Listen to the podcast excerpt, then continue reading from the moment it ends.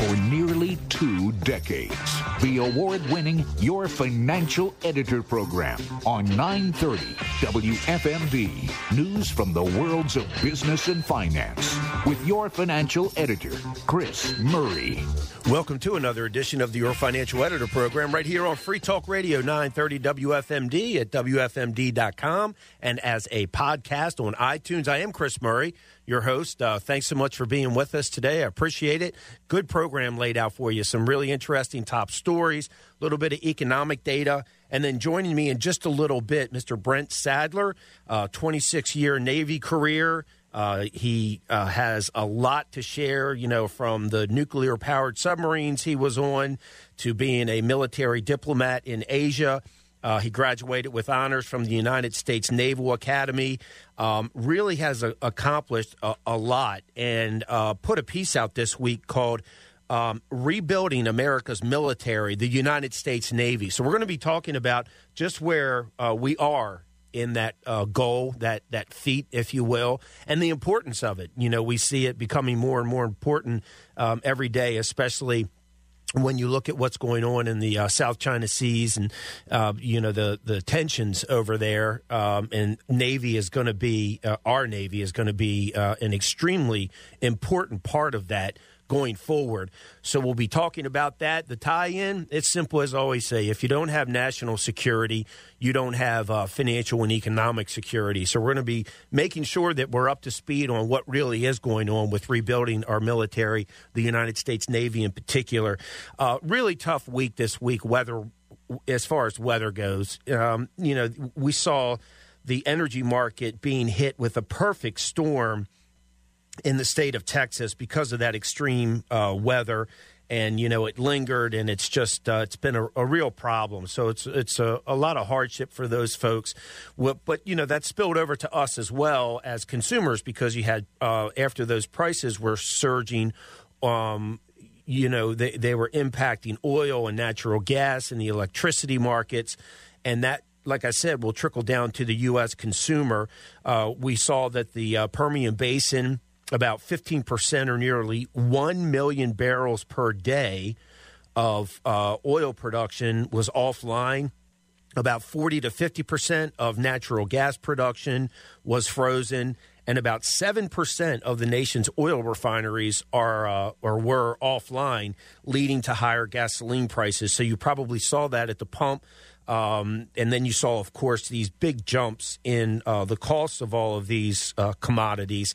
It is it's it's amazing to think of what happened price wise in the state of Texas. As for electricity in the state, spot electricity prices in Texas uh, West Hub spiked above the grid's nine thousand dollars per megawatt hour cap. Nine thousand dollars power typically cost $25 per megawatt hour. So it went from $25 to $9,000. Um, the grid almost crashed. Uh, apparently, if they hadn't shut it down when they did, by choice, it would have uh, there would have been a major meltdown, and people um, may have been without power for months. So uh, really tough for those folks. Unfortunately, some souls were lost. Um, and uh, we just have to keep them, uh, you know, in our prayers that they get through this uh, this weather, along with other states that are having the same, not as bad, but having weather problems. Um, and as I mentioned, it's going to impact energy prices.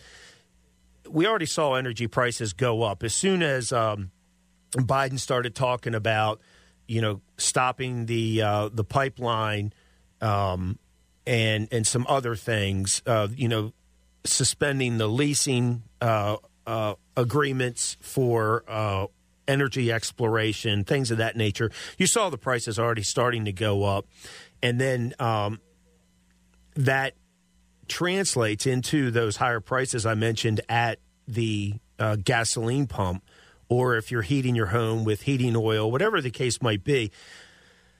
The real shame, uh, the people that are hurt the most are the uh, folks on the lower uh, income rung, and also those that are living on uh, fixed income. that when things like this happen and they their energy costs go up, they have to make some tough decisions. So where you know these politicians say they're looking out for uh, middle America and um, you know the little guy, that couldn't be further from the truth, and their actions prove it. Really a shame. Also this week, another uh, commodity was uh, off to the races as far as uh, price hikes. Lumber prices have shot to record uh, highs uh, really define the normal winter slowdown in wood product sales. So that would be, I think, a sign that uh, the virus building boom is just going to continue to roll right into uh, the rest of this um, winter and especially into the spring. We have a piece of data uh, that I'll share with you in just a little bit that uh, I was reviewing this week, but Records have been set across species, products, and various grades of, uh, of lumber. It has never cost more to buy uh, what they call OSB, which is used for walls. Uh, also, southern yellow pine, which was yeah, that's favored for decks and and such. Um, and ponderosa pine, which is a popular uh, type of wood for cabinetry and interior trim, things of that nature. So, um, you know, last week the Random Lengths framing lumber composite price rose to $966 per thousand board feet. So that was above the $955 that was set in September. Uh, lumber futures are up close to 50% uh, over the last few weeks, and um, it doesn't show any signs of easing, as I mentioned. You know, you, you have people that are stuck at home, uh, not by choice and um, they undertook some home improvement projects. Also, you have builders. Uh, they face just a stampede to the suburbs and to rural areas brought on by um, people looking for more living space and they wanted to get away from all the riots and the violence and the burning, etc. So uh, you're seeing that that exodus out to uh, to those other areas. Um, you know, we talk about the virus, virus, virus, and it's so unfortunate. And again, what China unleashed, not just here in the United States, but on the entire world, is so unacceptable. And then for them to, as I mentioned a couple weeks ago, try to uh, say that it, it, was our fault, even mentioning Fort Detrick at times. So, um, you know, they really need a good poke in the eye over this. Hopefully, we'll find out somehow to do it. Um, we'll have to wait and see on that, of course. But the virus hasn't been uh, bad, of course, for some industries, some certain uh, companies. Uh, a slice of the trucking industry, which, of course, is critical to retail and industrial supply chains, is really on, um, you know, a roll as the virus-driven boom in online shopping uh, is reshaping uh, how things are distributed here in the United States. I'll give you a good example. I saw this week Old Dominion Freight Line. Um, they're expanding their businesses to try to make their supply chains more nimble to catch up to that consumer demand that's out there that's rapidly been shifting. So they're the second largest operator in the sector after FedEx's FedEx freight unit. Uh, this month, they said that it had added uh, nine service centers to its U.S. network since the start of 2020 and plans several additions this year. Uh, operators in the highly competitive sector are benefiting as businesses scramble to meet surging, uh, you know, the e-commerce demand from shoppers out there who are ordering everything from paper towels to furniture online these days. So it showed up in the bottom line uh, when Old Dominion was reporting their operating income and um, you know things of that nature for the fourth quarter. And some others are doing well also. And it's not just the big guys. You have some uh, some um, independent contractors out there who are doing very well uh, themselves. So there is a silver lining if you're a well run trucking company, whether you're really big or really small. It looks like there's a lot of opportunity, and um, and and and and that's good for them because you know they're working, they're getting people the things that they need, and of course they're feeling good about it because um, they're doing a good job, a good service, and they're they're making money for it. So I think it's wonderful. I think it's a great story.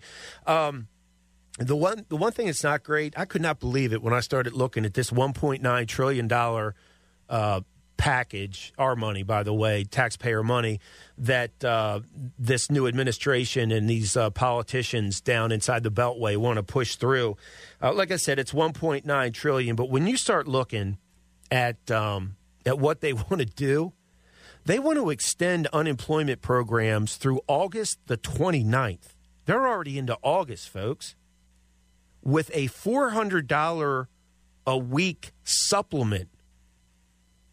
That's $246 billion of our money to pay people to sit home on the sofa and watch TV.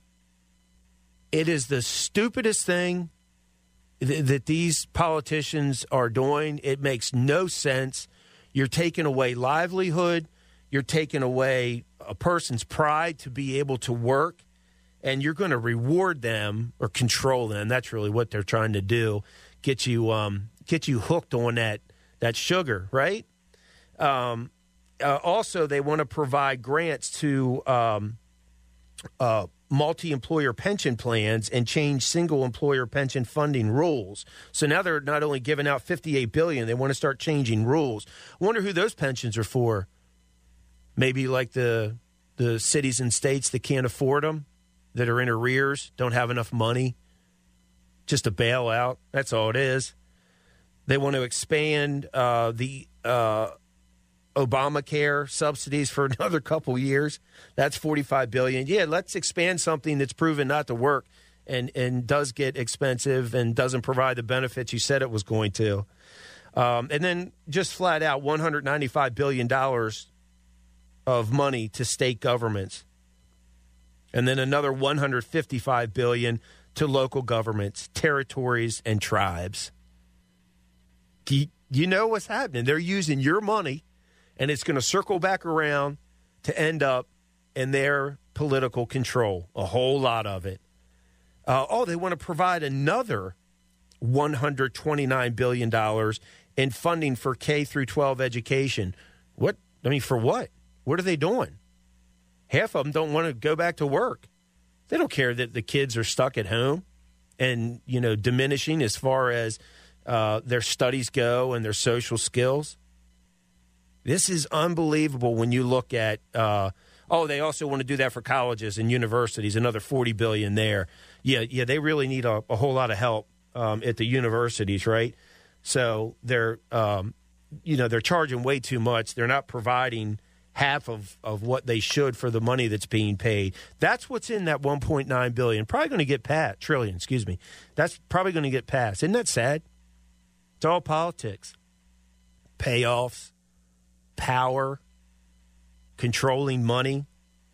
I'll tell you what some people are doing too. They're controlling their own safety. It was interesting this week. I saw that uh, Sturm Ruger is staffing up in order to meet the historic surge in firearm demand that has depleted their inventory. So the firearms maker has hired 250 employees, mostly in production, since the middle of last year to help replenish its stocks as the surge in demand caused uh, combined inventories in its warehouses and distributors to decrease by 86% or 290,000 units last year uh, retailer inventory of Ruger also remains low. So the CEO on the earnings call this week said that they're working hard to replenish inventories throughout the distribution channel as quickly as possible so consumers can purchase the Ruger firearms that they desire. Uh, gun demand just skyrocketed late in the first quarter of uh, 2020 last year and continued throughout the year as Americans, you know, they desired protection amid the violence that swept through cities and, and other areas.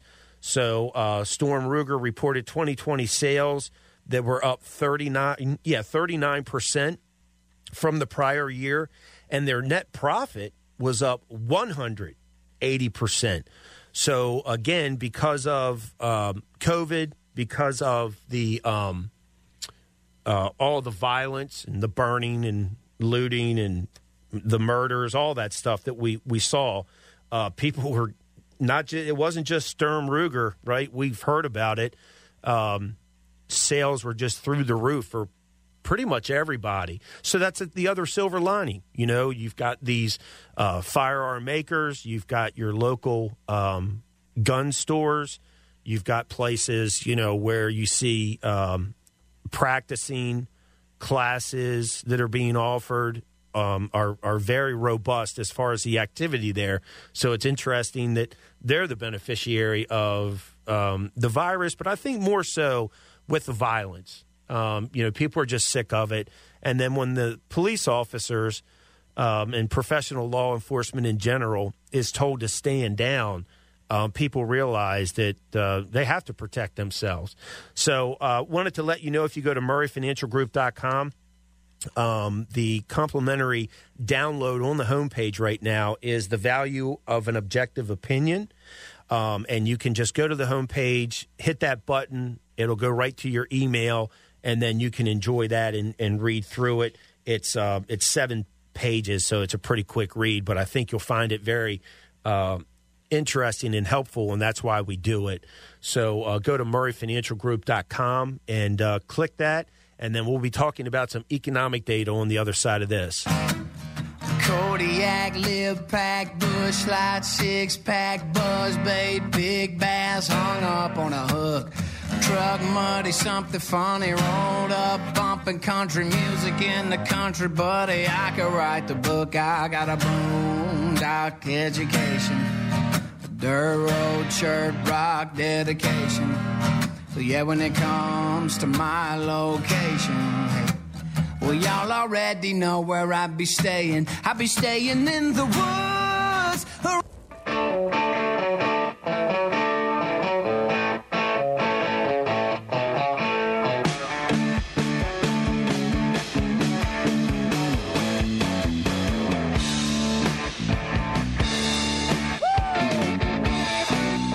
Welcome back. This is Chris Murray, your financial editor on Free Talk Radio 930 WFMD at WFMD.com and also uh, as a podcast on iTunes. Just uh, go to iTunes and search your financial editor, and it'll be there for you. And uh, we have past uh, uh, interviews there and shows for you. So uh, get a lot of feedback because of the people that are uh, nice enough to want to come on our program um, and and share uh, some really good information uh, with you. So, and by the way, we're having that today uh, in just a little bit. My guest, uh, Mr. Brent Sadler, um, 26 year uh, career in the Navy. In the Navy, excuse me, he was on tours on nuclear powered submarines, personal staffs of senior Defense Department leaders. He was a military diplomat in Asia. We're going to be talking about rebuilding the military and the United States Navy in particular. Where are we right now with that task? So we'll be talking with Mr. Sadler in just a little bit about that. Before we get to uh, Mr. Sadler, uh, we'll talk about some economic da- data of this week. The clear winner this week was U.S. retail sales. Uh, they really surged in January. So we saw the the value of total sales increase 5.3% from the prior month, according to the Commerce Department. Economists were expecting just 1.1%. Um, so spending was across industries last month. You saw receipts up at bars and restaurants, which of course is one of the sectors hit hardest by the virus. Uh, the biggest increase in sales was at department stores, up over 23 percent electronics and appliance stores, which rose uh, close to 15%, even furniture stores up 12%. So um, we'll keep an eye on that and see if that proves to be the case for sure, because the prior month we saw a revision to the downside on that. Uh, we saw some uh, information this week from the housing sector. Uh, strong buyer demand helped offset those supply chain challenges I mentioned with uh, lumber in, in particular and also um, just in the fact that they had to deal with the surge in uh, lumber prices. So it wasn't just the delivery, but it was the pricing um, for these new single family homes. But that confidence uh, of builders inched up one point to a reading of 84 in February, according to the latest National Association of Home Builders Housing Market Index. Um, demand conditions remain solid due to demographics low mortgage rates, and the again suburban shift.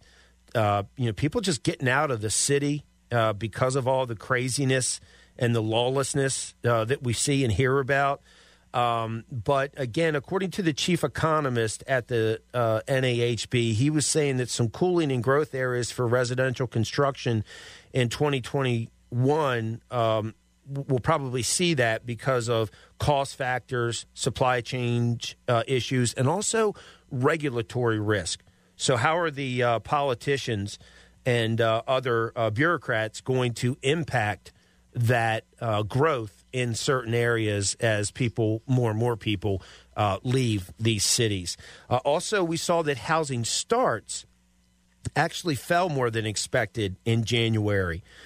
Um, some people are saying it's the lumber prices. Some people are saying that you know they were uh, kind of afraid to get into this contract that some of them have to now because the builder has to leave it uh, open ended almost so they don't get stuck with an unexpected jump in uh, lumber costs.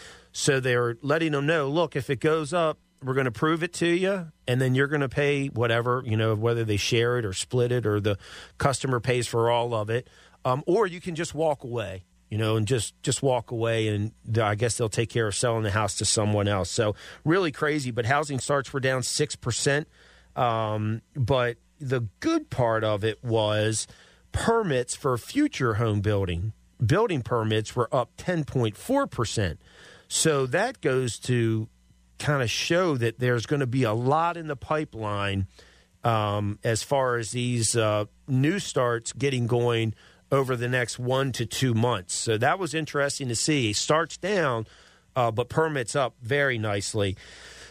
Unfortunately, um, we saw another really ugly initial jobless claims report on um, on Thursday.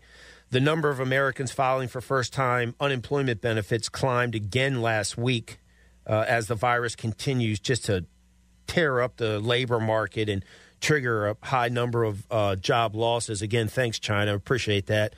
Um, figures that were released by the Labor Department showed that 861,000 Americans filed first time jobless claims. That was uh, much higher than economists were looking for. And also, what I did not like to see is the prior week's number was revised upward by 55,000 at the Labor Department. Um, during the Obama administration, and if you listen to the program, you know I talked about it almost every week. There was a revision, and it was almost always a negative revision, not what they originally told us. I guess thinking, oh, you know, people are going to forget, which a lot of people do. I mean, I don't because this is what I follow these kind of things and make sure I know what's going on. But um, it was, it was just embarrassing to uh, to see those revisions week after week and the the misinformation, if you will. I sure hope that that's not what we're going to be in store for for the Biden administration. Is you know going back to that format of uh, of basically deception. So uh, we'll have to wait and see um, who gets the nod for sure as the new uh, labor secretary and uh, how they handle things. Um, also, we got minutes from the last Federal Reserve uh, meeting last month, and it just showed what we already knew that they're all in. You know, they're going to keep spending billions and billions of dollars every month uh, on treasuries and mortgage-backed securities, et cetera, and they're going to keep interest rates low and they're going to use the you know whatever's in their toolbox, and um, it's uh, it's just going to be more of the same, more of that sugar water that uh, we were talking about uh, earlier during the program because of um, you know the, this uh, what they call stimulus, which is really a, just a Christmas list for um, a lot of people, a lot of companies, a lot of states and governments and cities that don't deserve it at all. I mean, it's uh, this moral hazard. You know, you get rewarded for doing the wrong thing. Um, or jo- doing your job poorly. Uh, it makes no sense whatsoever. They should be embarrassed. Um, I don't think that they are because they're narcissists. But um, it's really a shame to see all this unfolding. And we'll watch that $1.9 trillion package closely. I previewed some of it for you, and uh, we'll see exactly um, how much junk is in it. and try to identify as much as possible. Um, again, the uh, latest complimentary download uh, on the website is titled The Value of an Objective Opinion. Go to murrayfinancialgroup.com. It's right on the home page and just click it and it'll go right to your uh, to your email and enjoy it. Uh, you can you know read it online or you can uh, on your computer I should say or uh, you can print it off and highlight it and mark it up make notes and and uh, put even more thought into it. And when we come back, we'll be uh, jumping into our conversation with my guest this morning, Mr. Brent Sadler, 26 year uh, Navy career, uh, all all the way from being on nuclear powered submarines to being on staff at the Department of Defense to being a military uh, diplomat in Asia. Uh, so we're going to find out just what's going on with the rebuilding of our United States military, the U.S. Navy in particular.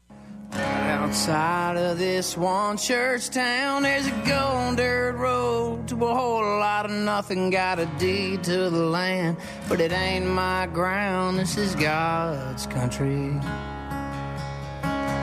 pray for rain and thank Him when it's falling, cause it brings the grain and the little bit of money. We put it back in the plate. I guess that's why they call it God's country.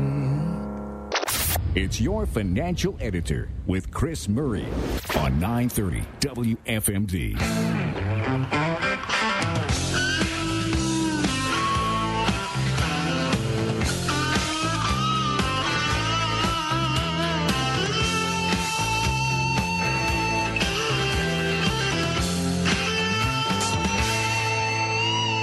Welcome back. This is Chris Murray, your financial editor on Free Talk Radio 930 WFMD at WFMD.com and also as a podcast on iTunes. Just go to iTunes and search your financial editor, and uh, it'll pop up for you both the program today and also uh, those that uh, we've uh, had in the past.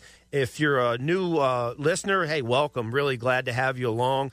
Um, if you've been with us for a while, thanks for sticking around. And for all of those who have been with us since I uh, founded the program back in 1997, uh, thanks so much for your loyalty and for uh, helping us be successful. I really appreciate it. And um, another good program for you this morning.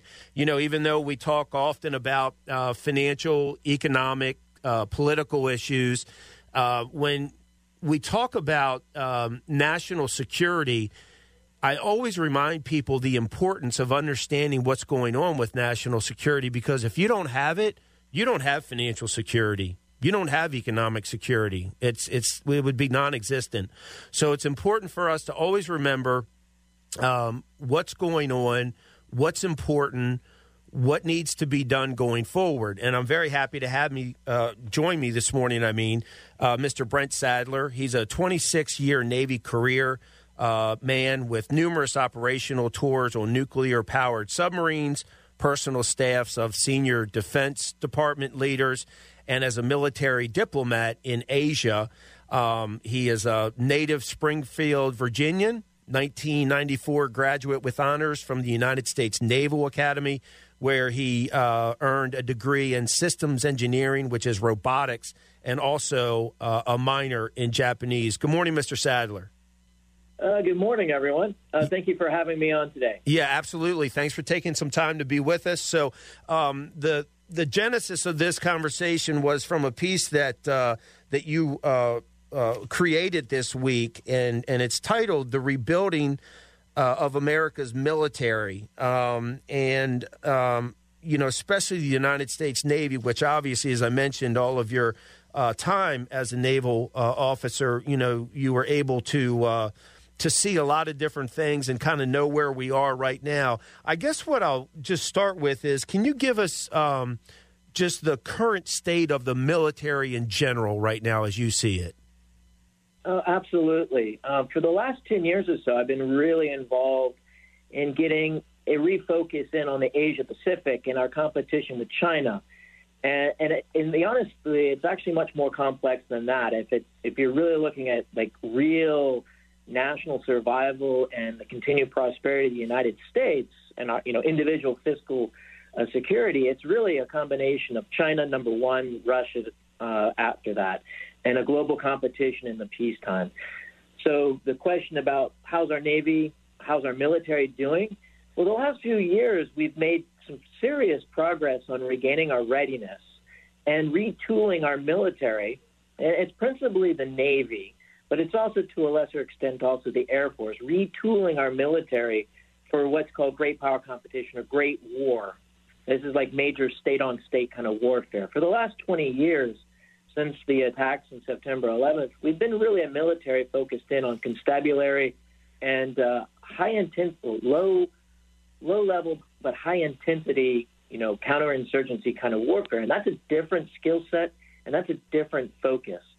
And so, for the last few years, the military, and I really want to go back to about 2015. It starts slowly but starts to accelerate from 17 and 8, 2018 on to start to make big investments on things like hypersonic weapons, uh, railgun, new and larger, uh, you know, uh, missiles for longer range anti-ship missiles. So there's there's been kind of an awakening on that. Readiness is something also that's been going hand in hand, but is very easy to lose. So I, I think that's uh, where the Navy, particularly, I, I kind of focus in on the Navy. The Navy, the last few years, has kind of had quite a knock on this, and it really was a culmination of years of priorities being focused elsewhere, but still the demands to be present for not diminishing. And and I'm talking about the collisions in 2017 with the the USS Fitzgerald and the USS McCain. Those were watershed events, and I, and I don't see the Navy going back to conditions that was that that were behind those two. Uh, I think the Navy's really turned a corner and has actually put a lot of energy and uh, resources towards making sure our sailors are ready and that our ships uh, are manned appropriately. So, during your 26 uh, year career, um, how much of a change did you personally witness? I mean, and was it positive? Was it major, mm-hmm. or was it a creeping type of uh, of transformation?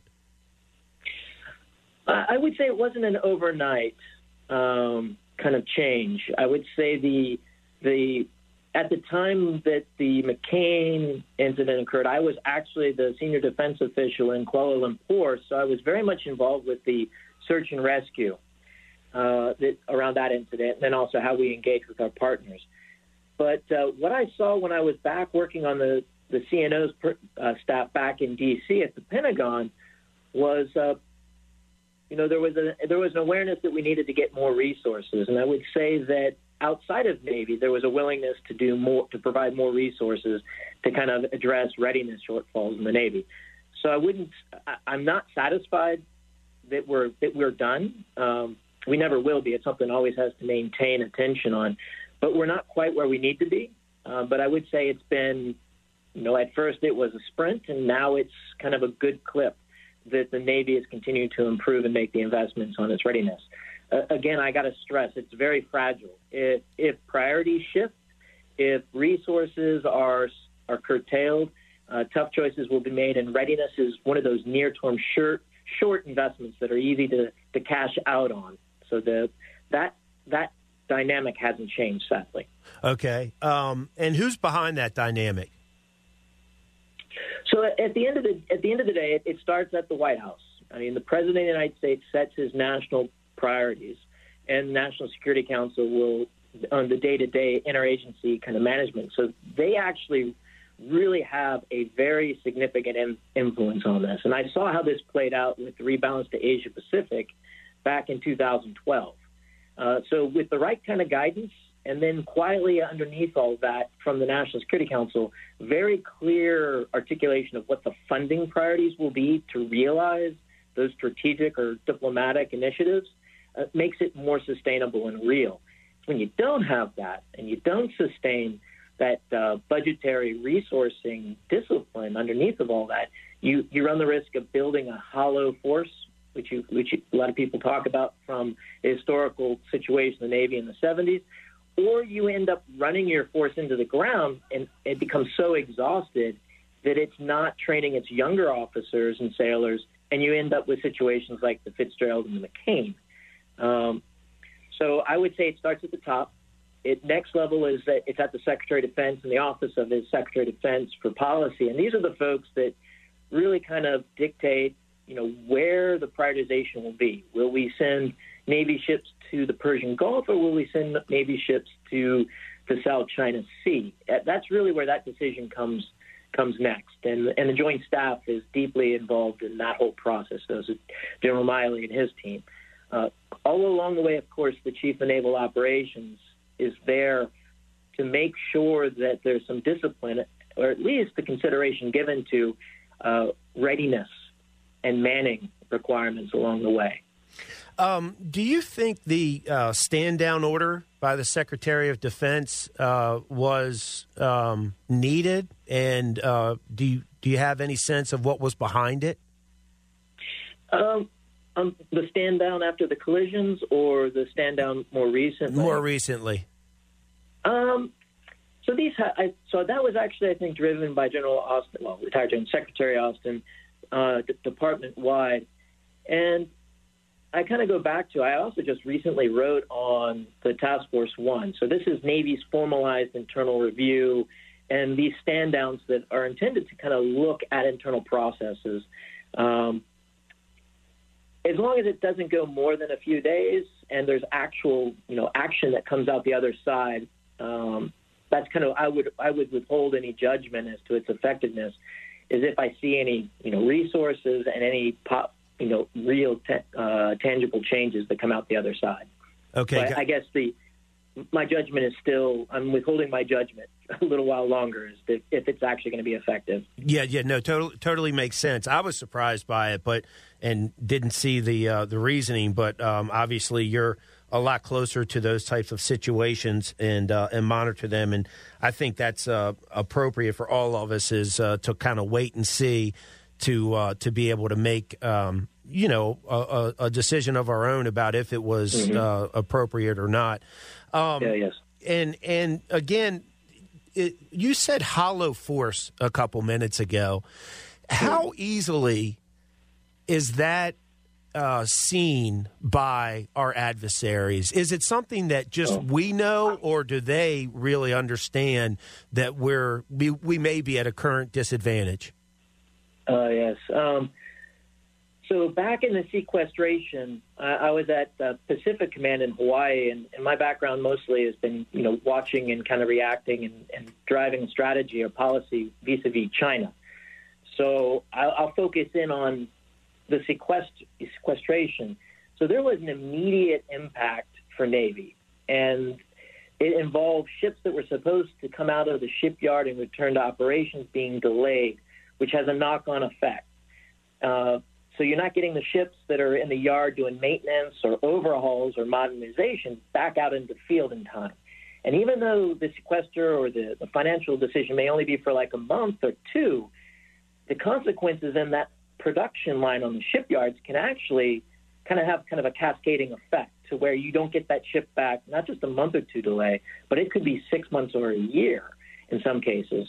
And uh, the chief of naval operations at the time, General, uh, I'm sorry, Admiral Greenert, uh, and all the other service chiefs testified, and they actually put dollar values uh, onto the consequences. You know, the added cost of things like sequestration, and that's that's not that budget cuts or um, reasoned approach to making cuts is not effective. It has to be reasoned and it has to be well thought out. Sequestration was just a straight cut and it was immediate. Um, the other thing that happened in your question about did our adversaries see it, and I would say our adversaries as well as our partners. So when you had ships in Yokosuka, Japan, uh, home port there for Seventh Fleet, not going out to sea as often and they're moored in the port, it's it's hard not to see that uh, because it's right there in the waterfront in downtown Yokosuka. And it's obvious when there's a lot of ships. When you only see one or two in port, now you see eight or nine, you know something's going down. And it's not a major holiday like New Year's or Christmas. It's driving the ships to be in port at the time. So it's very visible. Our Japanese partners and allies look at it and go, okay, uh, you're not out at sea as, and kind of doing your, your job out at sea and as, a, as an active allied member. Can we rely on you? So that starts not it starts getting traction in capitals like Tokyo, Manila, uh, and Canberra. But the one that really really chapped me was uh, the Chinese. So they watch it, they see that we're not going to be operating, and so they move into the void at sea. And there's lots of anecdotal evidence of, of that over the years. But if you're not going to be at an atoll or in a near disputed area around a time of year when the weather and the fishing seasons make it most likely, and the exercise routines make it more likely that a, that a crisis could evolve, and you're not there, you've basically ceded the ground to them. So they kind of move in, and, and I'm talking about East China Sea uh, at that time in 2000, mid 2000s, but also a little bit in you know the island building starts during this time frame too, in 2013, 14 time frames when it starts in the South China Sea. But the other one that really used to just frustrate me was the constant responses to Chinese propaganda. And there was one cartoon in particular that really that still still resonates with me. And it, we were talking about uh, put, bringing our ships into port because we didn't have the money to keep them out at sea to pay for their fuel. And there was a picture of one of our aircraft carriers in Chinese internal uh, media with with oars on it, like it was some Roman galley being rowed at sea, and that that was how we were going to get our ships out to sea without the money to to fuel them. Um, so, yeah, I can see where that would burn a, uh, a, burn a spot in your mind. You can't unsee that. That that would be terrible. Um, we're going to take a quick break. When we come back, we'll uh, continue our conversation with my guest this morning, Mr. Brent Sadler. Uh, we'll talk more about on the other side of this, really, um, who we should be most concerned about as far as uh, potential uh, conflicts and and the adversaries, our enemies out there. So stay tuned. Third shot down I'm in trouble. I'm a newly single man, seeing double.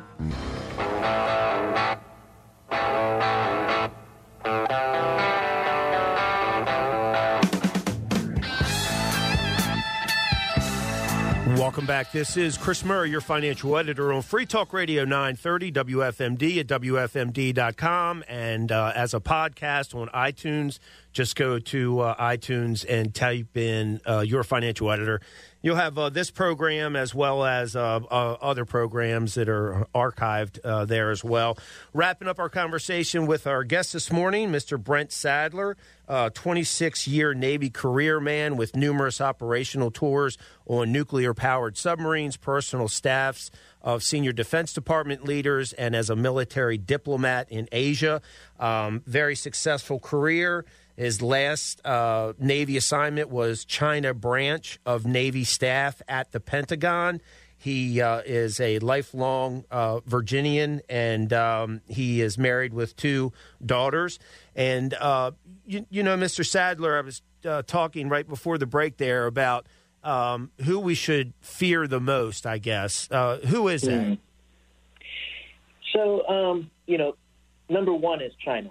I mean, in comprehensive competition, um, as well as military capabilities, and their their savviness of using the systems and the institutions out there that have served us and American citizens so well for our prosperity. They know how to. They know they they, they know how to use those those institutions very well, and to change them gradually without us reacting, or even in militarily kind of changing facts on the ground, as we've seen in South China Sea without triggering a, a response, an effective response from us until it's too late.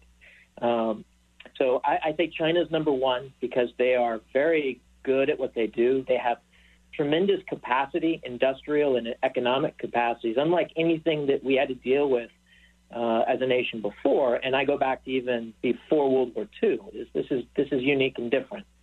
Uh, the next is, and you always have it in the back of your mind, is the, the Russians. Uh, while they are a fraction of what they were of the Soviet times, and the Soviets were a fraction of our capacities throughout the Cold War, they always are kind of a spoiler. And just as you might get attention on something bad the Chinese are doing, the Russians kind of have a tendency to pop up and distract you. So you kind of have to be ready for both. Uh, so I, I would say China, don't ever take your eye off of, but don't allow the at the same time don't allow the Russians to be an effective distraction. Yeah, no, that makes total sense. I can remember. I guess it was probably now 15 years ago. Uh, just one day, I don't know why I remember it on um, on C-SPAN, and there was a, a uh, four-star general. I believe he was an army man, and um, when he was at well no he was a um, he was a navy uh, general actually because when he was asked i think about uh, what his biggest concern was and i think he was getting ready to retire He mm. said at that time um, that it was the development of the Chinese Navy and just the um, how aggressive they were with what they were doing and what they were planning, and it sounds like that came to fruition. Yeah, absolutely. So, um, you know, if your listeners uh, really have got the time, there's an annual report that's like it's it's well over 100 pages, so it's not an easy read. But inside that, the DoD since 2000 has been detailing and, and analyzing the growth of the Chinese military diligently, and it's you know for those of us that have been watching this, it's no real surprise. But uh, this last year, the Chinese surpassed us on the size of their fleet, um, and that's just their navy. If you add in their coast guard and you add in this other like maritime militia, uh, it's actually hundreds of more ships in capacity than we could muster if we took everything we had. And and while it's kind of surprising to some to hear it in the last year, it's been a gradual, methodical approach. So yeah, uh, he's right. Uh, um, we haven't really bent the curve on shipbuilding and you know investments in the Navy. And, and there's one kind of myth I, I definitely hear a lot, or misconception, and that is that we can't afford to compete with the Chinese and the Russians. I, I, I vehemently disagree with that. Uh, we are a very prosperous nation, and we're spending un, you know just over three percent of our GDP on defense. During the Cold War, and our economy was booming in the 80s, we were spending well over 6% of our GDP. So I don't subscribe to the notion that we can't afford it. And quite frankly, it's a competition that we have to engage. Uh, the consequences for my children and, every, and your listeners' children is that our prosperity that we've grown accustomed to, just to keep it where it's at, becomes in jeopardy because we would relinquish the maritime domain, trade, and all of the principles, the rules based order you hear about that governs free trade and, and market relations and diplomacy will no longer be something that we have an active voice in anymore. Yeah. We'll have to follow someone else's diktats. And that may like that we don't would it be appropriate that that's in Beijing? I hope not, because I don't think the track record is very good on that historically. Yeah, for sure. And, and again, I don't accept that uh, that uh, myth either. Um, and we know w- what we've done in the past, as you referenced, and what we need to do in the future. Um, and thank you to DOD, those folks, the professionals there that you know have been following that and do make that uh, type of document available to those of us who you know who care and want to know what's going on. Thank you uh, for taking time to join us this morning for the piece that you wrote. Uh, again, folks, um, it's titled "Rebuilding America's Military." The United States Navy. Uh, go to heritage.org and um, you can find it there. Uh, our guest, Mr. Brent Sadler, is a senior fellow for naval warfare and advanced technology there, and he penned this, and he's been our guest this morning. Really interesting stuff, Mr. Sadler. I appreciate it. I appreciate your time, and uh, we'll be following your work going forward. Thank you again for the chance to talk with you all today. Yes, sir. Uh, enjoy the rest of your weekend. Uh, unfortunately, we're out of time, folks, so we'll wrap uh, wrap things up here. And um, uh, just as a reminder, um, we'll um, talk to you on the Morning News Express, 556 5750 with Bob Miller and Ryan Hedrick. And then I'll be back here next Saturday for another edition of the Your Financial Editor program. This is Chris Murray wishing you and your family financial success.